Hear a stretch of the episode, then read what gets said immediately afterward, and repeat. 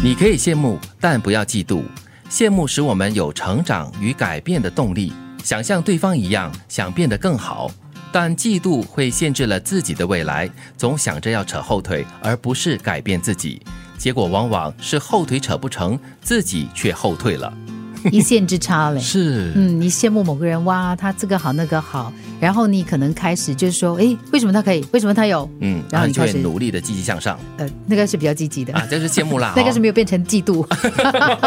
所以你要讲的是变成嫉妒过后。所以如果太极端的话，你没有因为羡慕他而产生一种动力去向他学习，去推动自己的话呢，你最后呢就会变成一种嫉妒，因为别人拥有的你永远拥有不到。对，或许还会有一些人那么说，连羡慕都不要啊。与其羡慕，不如你就去做一些事情，因为你你只光羡慕的话，没有动手，没有行动的话。那也就止于羡慕，可能更坏的话就变成嫉妒。但是我觉得羡慕是人之常情啦，你看到别人这么好哇，你当然会羡慕啦。但是就是羡慕过后呢，你就要往自己的内在去看了。哎，我是不是可以达到他这样子的一个境界？我是不是可以跟他做的一样的好？那如果没有办法的话呢，就把这个高度呢设的低一点点，自己可以达到的一个目标。嗯，我觉得你羡慕的时候呢，你可能就有一个比较积极的一个思维，觉得说哇，真好，我也要像他一样。上但是如果你嫉妒的话，是哎，为什么他可以拥有这个，我没有？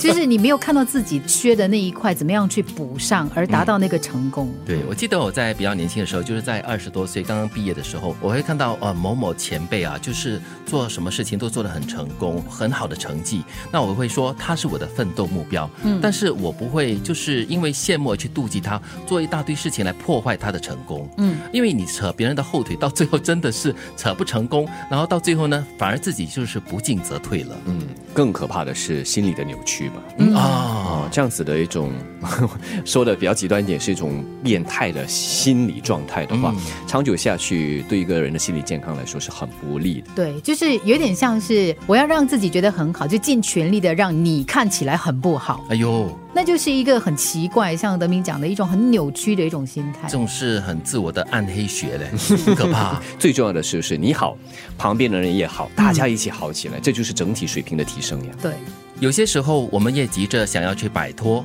反而是自己将它抓得更紧。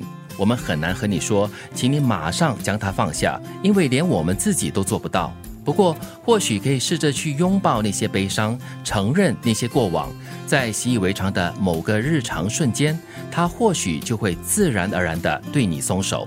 哇，说的非常好哎，就有点像是当你想要摆脱一些东西的时候呢，你挣扎的太厉害，其实它会越勒越紧。对，你如果说呢放松一点点，用比较柔软的姿态，慢慢的去找那个出路，或者是那个死结的头，嗯，你可能比较容易脱身。对，就让我联想到游泳吧。如果游到一半脚抽筋了，我们会不会紧张，会整个身体会僵硬，然后或许会挣扎。你越挣扎，你越往下沉。嗯，这个时候如果可以，我试着了，你去试着把自己的身体卷曲起来，嗯，抱着你的双腿，然后就忍着那个痛，同时要让自己身体放松。你身体一旦放松的话，你是很自然的会往上浮的。哦，所以放松了反而可以救自己一命哦。对，又或者是救生员去救你的话，如果那个在挣扎的人他抓到一样东西，他死命的抓，嗯，对，越抓 往。对，双方都往下拉。对我们有时候就是对一些朋友，他们可能很悲伤的时候，我们就会说：“哎呀，不要再悲伤了，不要怎么样了。”可是，在经过了一段时间过后，我们好像成长了，自己也成熟，就是说，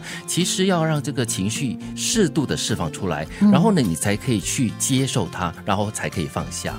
所以这句话所提到的就是，你要尝试先去拥抱那些悲伤，然后承认那些过往对的或错的，然后在某一个瞬间哈过后呢，它就会云淡风轻了。让时间去治愈吧。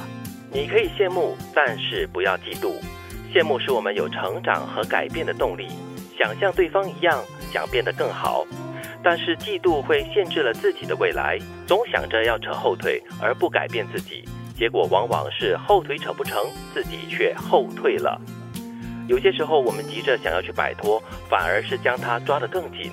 或许可以尝试去拥抱那些悲伤，承认那些过往，在习以为常的某个日常瞬间，他或许就会自然的对你松手了。